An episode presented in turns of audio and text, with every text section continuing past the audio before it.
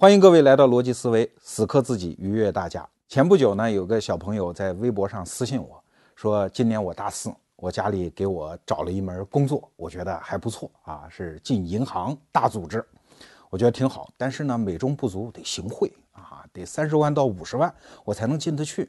哎呦，我说那你多少年能靠工资把这笔钱给挣回来啊？他说我们小朋友们算了算，大概要三到五年。哎呀，我说你这三到五年的青春，就为了在一个大组织里换得一个岗位，你觉得划算吗？他说划算呀，啊，你算算账，呃，我进了银行之后，我就可以谈恋爱，我可以结婚，我可以琢磨买房子，因为终身有靠了吗？我进入大组织了，我就安全了吗？对吧？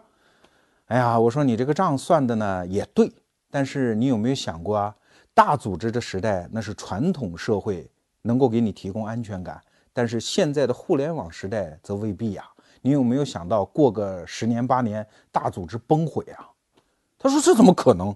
银行啊，那么大的楼，那么粗的柱子，那么多钱，它怎么能崩毁呢？”哎，我说啊，你不要简单的看大组织哦。所以今天这一期逻辑思维，我们就来说一说大组织的坏话。在说他们坏话之前，我们先得说大组织的好话。在传统社会啊，那大当然好了，还用说吗？你小企业跟大企业，你在市场当中竞争，就相当于一个瘦子和一个胖子坐在赌博台上。这瘦子没办法，兜里钱少啊。你除非一直能赢啊，你只要输一局，每一局商业竞争就是残酷的，每一局都是羞汗啊，都是把老本全部压上啊。你只要出一个错，对不起，立即出局啊，你就家败人亡。可是大胖子就不一样啊！他在赌台面前一坐，身后是金山银海和可以随时调动的各种资源，他随时可以白眼一翻，说输了就输了，再玩一局吧。啊，只要他赢一局，他就全回去了。就像微软这样的公司，在很多年前，有些分析师就说：“哎呀，微软这公司不行啊！你看没有互联网基因啊，除了那个 Windows 和那 Xbox，几乎所有的产品都是失败的产品。这样的公司是会完蛋的呀！”哎。说着说着，这又好多年过去了，微软完蛋了吗？它还是一个庞然大物的存在，它动不动就白眼一翻，跟你再玩一局，所以你怎么玩得过它？在传统社会都是这样，大家都要想尽办法进入大组织。小时候看《水浒》，你会发现，哎呀，水泊梁山真是好，山上。大秤分金，大块吃肉，大碗喝酒，烦了之后还可以下山抢压寨夫人，对吧？那是多好的神仙日子啊！可是为什么我们宋头领还是心心默默的想着要去招安呢？为什么像霹雳火秦明啊啊，什么这个河北的老员外这个卢俊义，他们都死活不肯上山呢？对吧？因为要进入大组织吗？还是宋朝的？赵氏天子的那个大组织更安全啊！如果能来个东京汴梁的户口，那不就终身有靠了吗？对不对？哎，这就是传统社会的一个定律啊！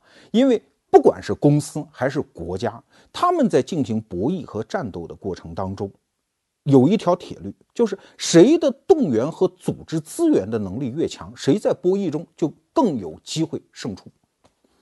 公司是这样，国家也是这样。那在这方面谁做的最最牛啊？谁能把全国上下的资源都动员起来啊？中国人最牛啊！这方面要说厉害，那真要算得上我们老祖宗。我们在春秋战国时候能够达到的那种组织化的水平，我们让西方人追，他们追了多少年？追两千年，到十九世纪的时候，差不多才能追上中国人当年那个水平啊！我们就说在。春秋战国，商鞅变法那个时候的秦国，他们已经能够做到对全国的老百姓、国家都了如指掌，然后通过一个短时间内打造出来的官僚组织。注意哦，不是过去的分封制哦，是官僚组织，从国王能够一竿子插到民间，插到老百姓家里每一口猪、每一担粮食，国家心里都有数啊。那国王就像嘴里叼着根吸管一样，在民间嘬嘬嘬，所有的资源他都能嘬上来。可是西方人就不行啊，他是封建制度，领主，领主下面虽然也分封了很多人，很多人种着他们家的田和地，但是他没有官僚的管理制度和相应的整套的技术体系啊。所以我看有些资料啊，西方中世纪的很多领主那真是可怜，他没有征税能力，但是这些粮食又是他的，怎么办呢？所以他们就吃啊。你看西方中世纪的那些侯爵、伯爵那些画儿。往往都吃成一大胖子，比我还胖，为啥呢？这就替代了征税。他们每年要花半年的时间在自己领地上巡游，带上自个儿的老婆，带上自个儿的丫鬟、马车夫，浩浩荡荡一群人，对吧？来是吃遍自己的领地，每天晚上都是添酒回灯、重开宴，生怕吃不够本儿。为啥？没有征税能力嘛。啊，可是中国的这种编户齐民技术，它就可以让每一颗粮食都能做到颗粒归公。你要到打仗的时候，那中国这方面的优越性就更强。所以你看，后来我们看史料当中，在春秋战国时期，死伤两万人以上的战斗大概发生过二十次，其中十五次都是在秦孝公商鞅变法之后的五十年里发生的。你看那个长平之战，赵国人一下子就被秦国人干掉四十五万人死伤，啊，死亡啊，不是伤，还不含伤员。最后呢，把赵国几乎全国的男丁几乎都杀掉了。可是这方面，你看秦国那付出的代价也是可怕的，他也要动员相应的人才能打这么大的大仗啊！啊，据说在长平之战在焦灼的时候，那个秦国的国王叫秦昭襄王，那是自己跑到前线，而且把国内所有十五岁以上的男丁全部征发到前线，然后堵截赵国的援兵。那他就有这个征发能力。可是西方呢？你欧洲中世纪的时候，最大的大战应该算是十字军的东征吧。第一次大概也就动员了三三万多人啊，第二次多一点，七万多人，也最多就是这个规模。像英法百年战争的时候，最大规模的战役，英国就几千人，法国有个几万人，对吧？因为它本土作战，稍微动员能力强一点。所以为什么我们的来自东方的蒙古大军一旦横扫到西方，西方那些领主觉得我的个老天，黄祸呀！啊，虽然是黄种人的黄啊，但是我想他心里想的可能是蝗虫那个蝗，没见过这么大规模的部队。为什么？动员能力差，因为他靠的是领主和自己的附庸之间的那种非常细若游丝的那种叫权利义务关系来动员战争。就是国王想要打仗，得给自己手下封的那些侯爵、伯爵啊，给他们写封信。啊，打个招呼，说你带上你的马车，带上你的妹妹，带上你的战马，我们打仗去。那他买账就买账，如果不买账，或者是出工不出力的话，你国王也没有办法啊。所以，欧洲中世纪时候的战争规模相对来说就比较小。我们中国人不仅在先秦时代就打造出了这套优秀的文官制度，而且我们还用了两千多年的时间，不断的去修正和优化这套系统。那么，什么时候达到顶峰？清朝。清朝这个时代特别有意思，他那十几个皇帝，你挨个扒拉数啊，你会发现没有一个可以称得上昏君，虽然有的有些小毛病。而且清朝更牛的一点是，他把此前历朝历代都会出现的那些王朝权力出现的那些缺陷，基本上都给弥补了。比方说，清朝啊没有宦官的专政，没有外戚的专权，没有地方的割据。啊，喜欢看电视剧的人都知道啊，你这个这个皇子夺嫡好像还，但是他也没有出现像唐朝啊那种为了争夺皇位大家杀的血流成河那种事情也没有发生啊，所以他在皇位继承这个最容易出乱子的环节上，他都没有出过大乱子。所以说，清朝应该算是中国官僚制度最后发生到成熟的、发育到成熟的那个顶峰这样的一个朝代。那位可能会说了：“哎，你这么夸奖大组织，这么夸奖我们老祖宗的智慧，那为什么在一八四零年的时候，英国人出动一支舰队，用一个小指头就把这样的一个万里长城推倒了呢？轰然倒塌了呢？这是为什么呢？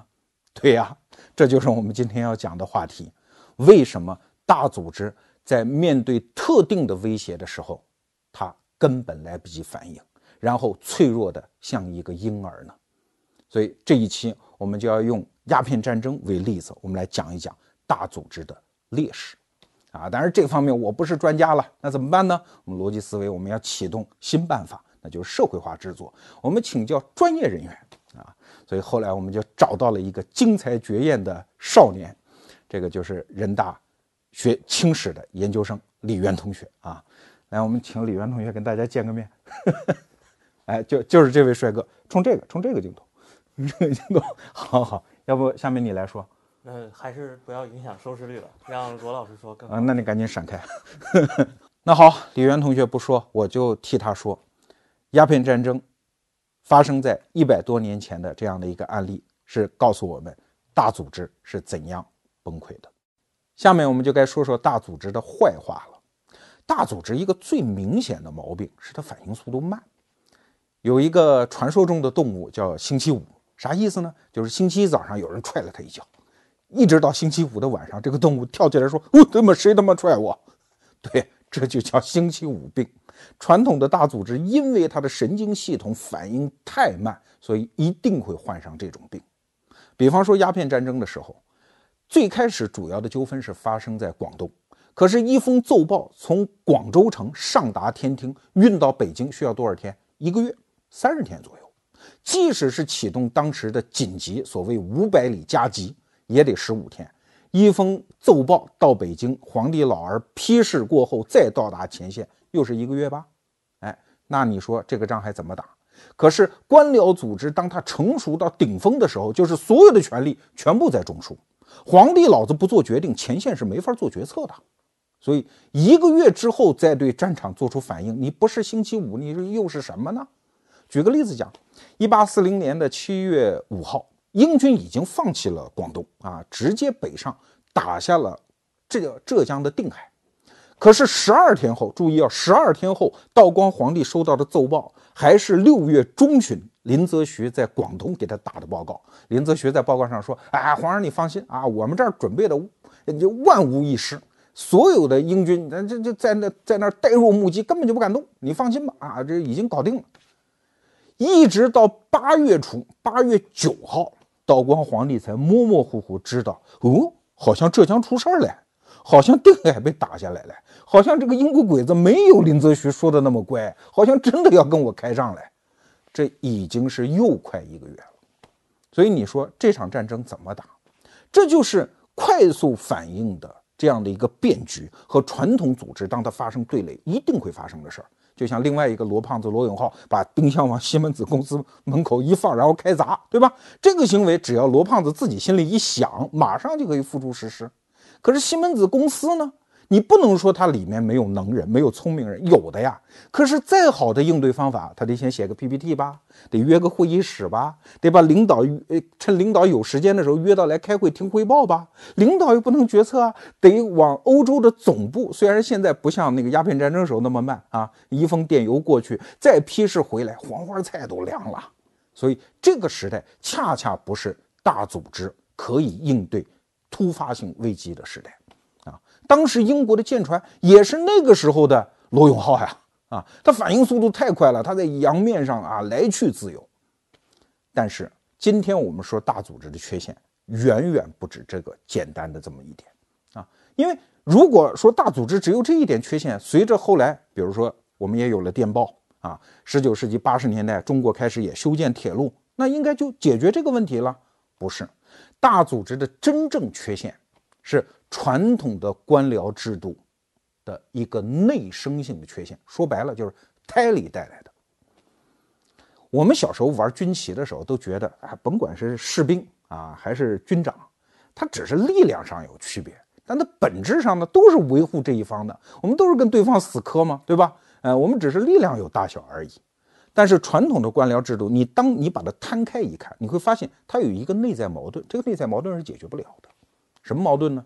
就是皇帝和官僚系统之间的那种永远也化解不了的恩仇。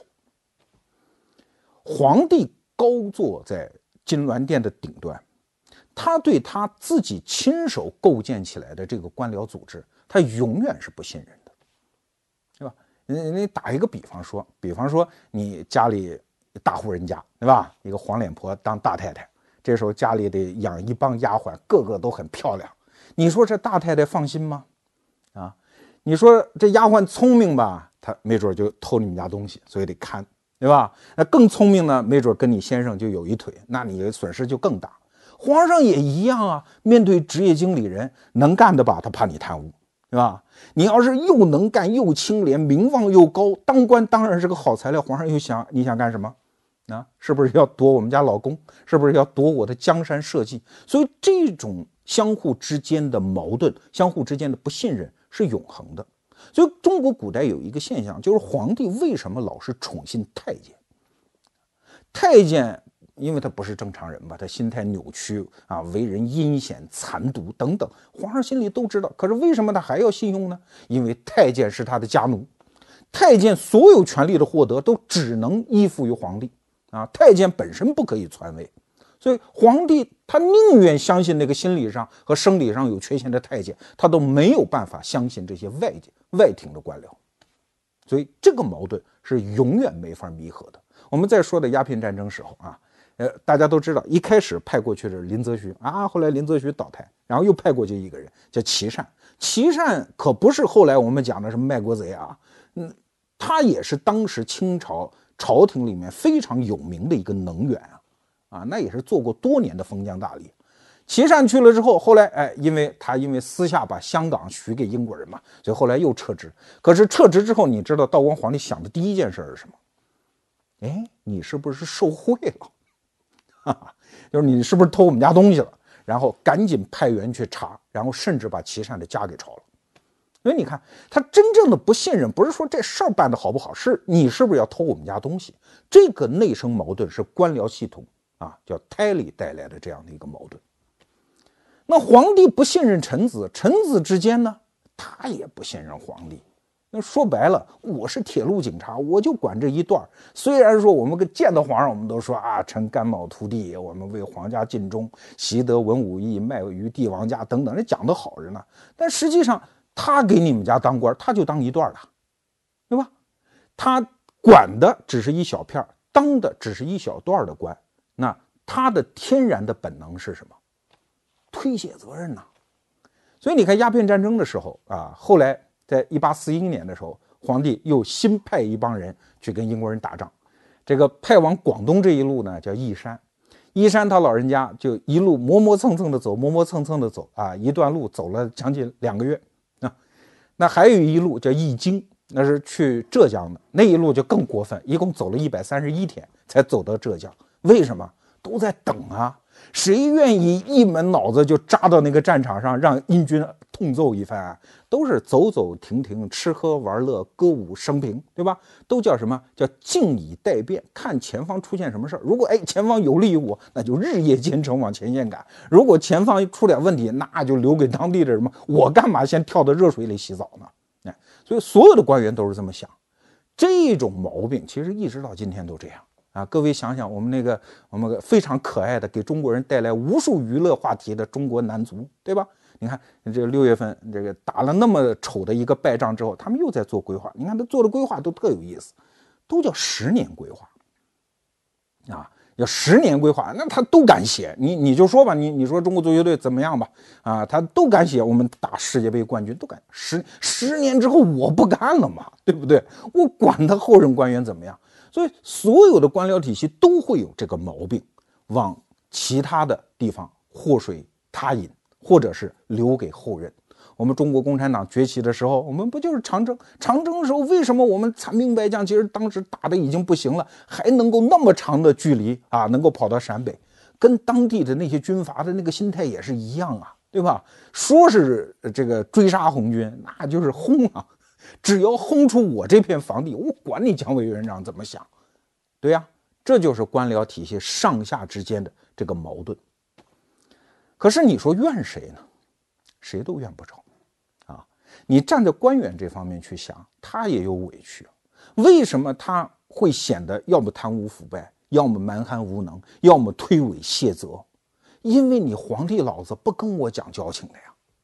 我们就说林则徐啊。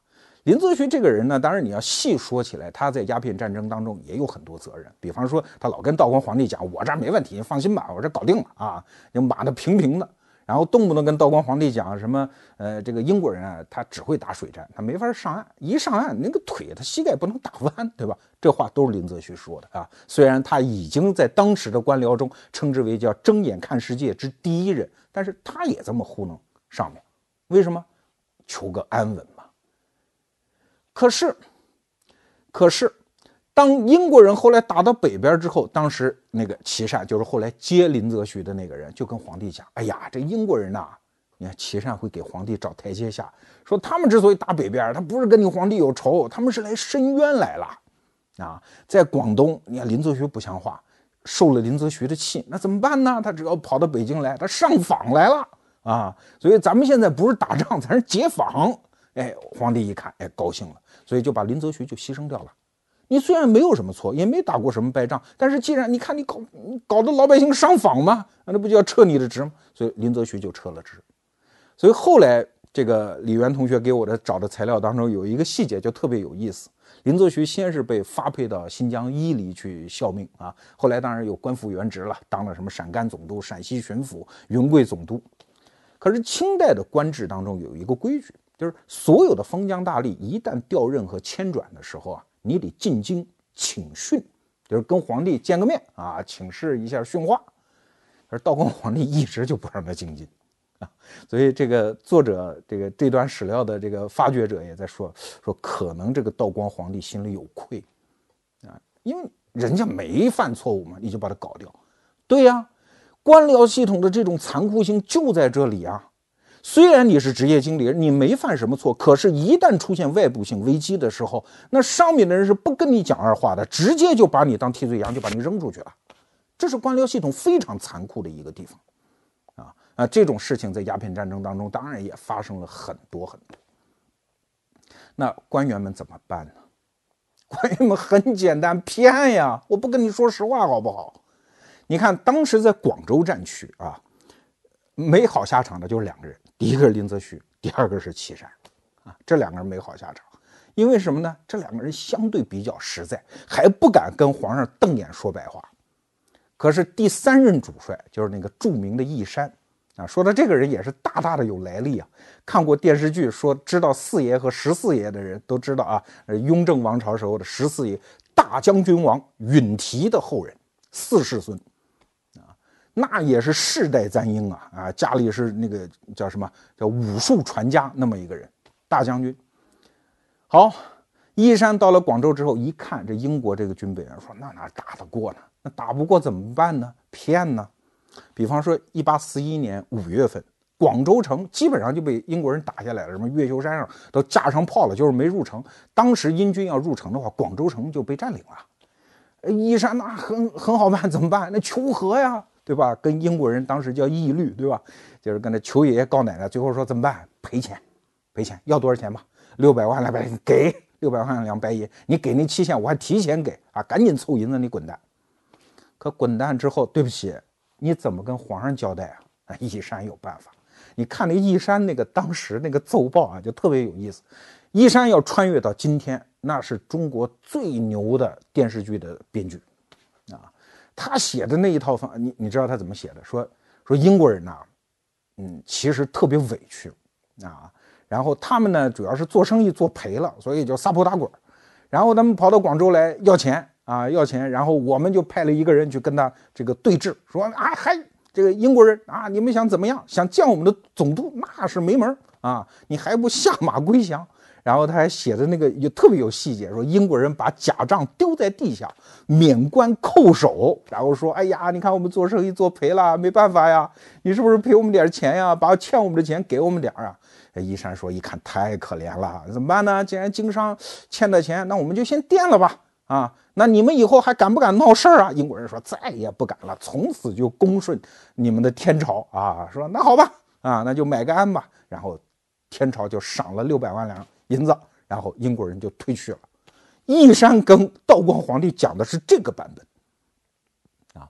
当然后来你说。道光皇帝知道也知道，但没办法呀。你说这个事实差距，就是他对态度的描述有差距，真正事实上也没多大差距，所以他拿义山有没有什么办法啊？所以到最后，义山反而靠一个弥天大谎啊，又是加官又是金爵，据说还给他赏了一个什么那个白玉的那个帽簪子啊，那那那反而受受赏。可是你会问说，这么大一个谎言，广州城当时发生的事儿，所有人都知道，全城军民都看在眼里，这能骗得过道光皇帝吗？没错。可是这又牵扯到官僚系统的另外一个特征，就是要好大家一起好，要坏大家一起坏。义山就靠撒这个谎，你知道什么结果吗？啊，道光皇帝大笔一挥，批了五百多个人升官。那你说上上下下那些官员能不维护、共同维护这个谎言吗？而那些想要揭破这个谎言的人会是什么下场呢？没有好下场的呀！啊，据说曾经做过一个实验，把一个笼子里关着几只猴啊，然后搁一香蕉在那儿，你但凡一个猴敢拿这个香蕉，我们就拿水呲它，啊，最后这个笼子里的猴都不敢碰这香蕉。后来新放进去一个猴，啊，这个猴不知道呀，进去就够那香蕉，那旁边的哇，叮咚咣啷一通揍，把这个猴打服了。打服之后，这个试验人员就不断的换这个笼子里的猴，后来把所有的猴都换光了，啊，就是新进来的猴和原来的猴都不知道拿香蕉有人滋水这件事都不知道，但是所有的猴敢碰香蕉，原来的猴都会揍他。你看这个试验其实就在生动地描摹了官僚系统官场的这种残酷性，谁也不敢，谁也没有那个胆量。去突破大家的一些共识。既然骗皇帝，大家又有官升，又有赏钱可发，谁会去触那个眉头呢？可是你心里会有一个疑问：你说，既然大家这么干，虽然都骗得了皇帝，得了了一时的安稳，但是他们不知道长久的后果吗？毕竟战争打败了，所有的人叫什么？覆巢之下没有完卵。你知道？官员们是怎么思考这一件事了吗？在上面我们说了一个扣，说这帮官员胆子这么大，胆大包天，这么敢欺哄皇上，他们就不怕东窗事发，不怕秋后算账？嘿嘿，人家不怕，为什么？心里有点儿什么点儿？官僚系统当它成熟到一定份儿上的时候，天子固然是高居顶端，可是这个成熟的系统，你绕过它，你也没有资源可以用。所以皇帝拿他们，明知道可能受到了欺瞒，但是事过境迁，有的时候也是打落牙往肚子里吞，他也没办法啊。所以你看明朝万历的时候，皇帝罢工，那朝臣也罢工，那皇帝拿他们有什么办法呢？皇帝只能在深宫中赌气，对吧？没办法。鸦片战争时候也一样啊。你看鸦片战争有一个特别奇怪的现象，这么大规模的战争败得那么惨，天朝颜面尽失啊。可是真正因为战败而被明正典刑处斩的只有一个人，高级将领哦，只有一个人，浙江提督于步云。剩下台上台下跑前前后后跑的那么多头面人物，什么林则徐啊、琦善啊、义山啊、齐英啊、齐呃易经啊，所有这些人没有一个是被处斩的啊！这么大规模的丧失失地，那其中最有趣儿的就是那个琦善。啊，琦善当时是被抓到京里去，判了一个斩监后，八月份判的，说秋后处斩嘛，秋后就给放了嘛。然后逐步的就开始起复啊，官复原职啊，一步一步，哎，后来当的还挺大的官。所以琦善后来是怎么死的？是在太平天国的时候，是死在江北大营，啊，他还得了个善终。其中最有趣的就是，大概是一八四零年之后四五年的时间，道光皇帝有一次就跟底下人说，哎呀，说这个四川总督让谁去当呢？我觉得琦善最合适，为啥呢？第一，他聪明绝顶；第二，久任封疆；第三，啊，他何等事不曾办过？更重要的是，我如此用他，他还不肯尽心竭力的为我效命吗？哎，他大概讲了这个意思。你看，道光皇帝他这个算盘也打得噼啪直响。第一，培养出来一个九任封疆、有相当的官僚政治经验的官员不多的。所以，为什么很多倒霉的官员后来都能官复原职，就是因为他们是国家的宝贵资产。第二，哎，我他本来犯了错，然后我又赦免了他，我还给他当官，哎，他还不感恩图报吗？皇帝要的就是忠心嘛。所以这些官员跟皇帝老儿玩心眼的时候，他们知道最坏能坏到哪儿去啊？除非特别倒霉，像我们刚才讲的于步云那样的人，剩下的人没有事儿的，包括林则徐，对吧？那前诉义离。刚才我们讲的，后来不也官复原职吗？最后是在家里得以善终啊，所以这是他们有点的第一个原因。第二个原因，这官僚不傻的，他们忽悠皇帝，除了那个是万不得已明着去骗，他们更多的用了一个方法，其实叫赵本山大法。什么意思呢？起来走两步啊，先把你给忽悠瘸了，然后在那儿搁一轮椅，你自个儿就找着轮椅去了。在鸦片战争当中，你会发现这些地方官员跟皇帝玩的都是这一招。最典型的就是我们前面讲过啊，那个叫易经的人，为什么走了一百三十一天才从北京走到浙江？他在等嘛，等什么呢？等浙江出事儿嘛。为什么等浙江出事儿？因为他们所有人都知道，浙江一出事儿，皇帝老子就不敢打仗了。哎，他这个带兵到前线浴血奋战这个任务就没了吗？所以他就等啊拖呀，他得等浙江自己出事儿，让皇帝自己去找问题的解决方案。那为啥浙江这么重要？当时啊，中国的北方是缺粮的。京师要南部的粮食每年运到军京师大概四百万担，那浙江占多少呢？占三分之一。所以英国人一旦开始在浙江登陆，皇帝心里就慌了，这是他的底线。因为浙江一乱，三分之一的漕粮就没了。如果从浙江再一下子延烧到江苏的苏松二府，那就完了，因为苏松二府占的比例更高，一半啊。如果四百万担漕粮有三百万担不见了，那清朝就就那个朝廷就不要干了。啊，瞬间就要崩掉，所以这就触碰到皇帝老儿的底线。啊，这里面还有一个有趣儿的事，就是道光皇帝是清朝皇帝当中最抠门的一个，自己天天上朝穿一些打补丁的衣服啊。他那个道光朝有一个著名的奸臣叫曹振庸，啊，有一天道光皇帝说：“哎呀，曹爱卿啊，你怎么也穿一个打补丁的衣服啊？你那个补丁打多少钱啊？”曹振庸想半天，妈的，报低了也不是，报高了也不是，咬咬后槽牙说。三三千银子，那皇帝说，嗯，不像话，我那内务府给我打一补丁五两，然后回头又跟内务府算账啊。据说道光皇帝有一次给皇后办寿宴，大宴群臣，上的是什么呢？打卤面啊，一人只有一碗，群臣都吃不饱。这么抠门一皇帝，你想他怎么受得了？啊，浙江要出事，本来就是精打细算过日子的一个人啊。在鸦片战争当中，还有一个人不得不提。啊，因为他是鸦片战争唯一打完了之后，在地方封疆是在责任前线，后来升官了的一个人。这个人叫刘运科。啊，说到刘运科这个人，其实挺奇怪的，因为中清朝一代啊，说不是进士当到封疆大吏的人本来就很少。而这个刘运科呢，他自己什么出身？叫拔贡生。拔贡生什么意思？就一路上学上去了啊，连个举人都不是，他几乎没有考过什么功名。像这样的人在清朝实际上是很难上升的。你看李鸿章，李鸿章讲自己的一生，说我少年科甲，中年戎马，晚年洋务。哎，你看这三件事都是见得人的。这刘运科就是有个机灵劲儿啊，所以从拔贡生这个路子，居然当到了封疆大吏，后来一直当到了闽闽浙总督，这么一个人。他就在最关键的时刻，什么时候呢？就是皇帝老子觉得，哎呦，这仗没法打了。真打不赢，可是谁敢说说皇上咱们投降吧？谁都把握不好这个火候。哎，这个刘运可聪明啊，他就把握好这个火候，但是他也用了点技巧，给皇帝上了一密折。什么叫密折？就不必公之于天下，就是你你愿意听我的，我给你找这台阶你就下；你不愿意找这台阶呢，你你这密折可以留中不发，哎，不让外界知道。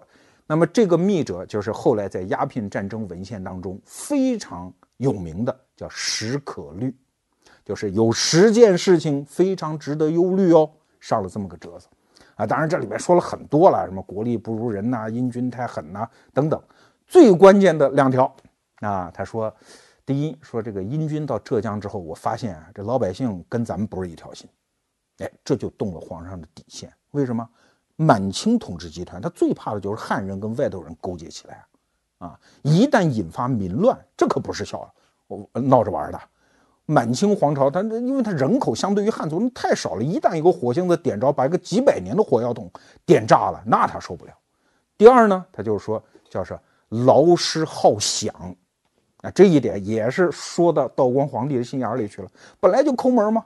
当时鸦片战争打到一八四二年的时候，已经花了，后来历史学家算啊，大概三千万两银子已经花没了。啊，其实英国人倒没花多少钱，英国人大概后来盘算盘算，也就花了军费大概九百万两，我们已经花了三千万两下去了。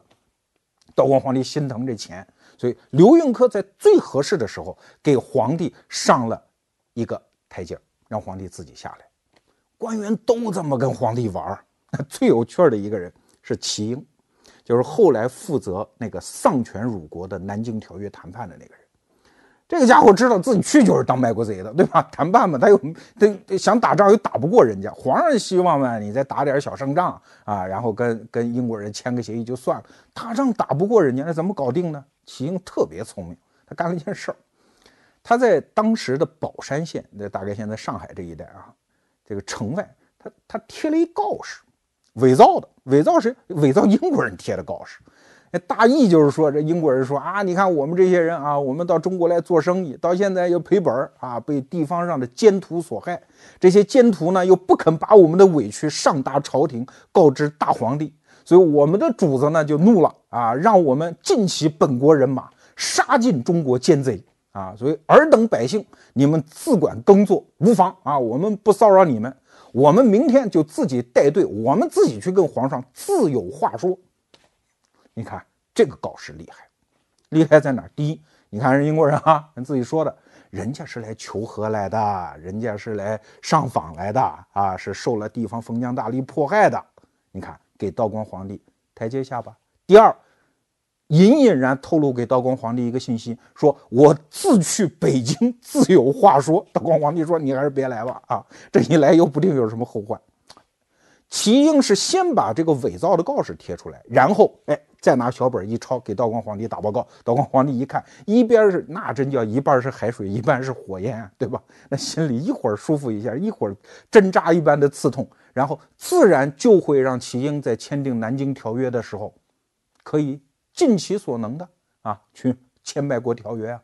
所以你看，官员都有这个本事，去让皇帝自己先忽悠瘸了，然后找到轮椅自己坐下来。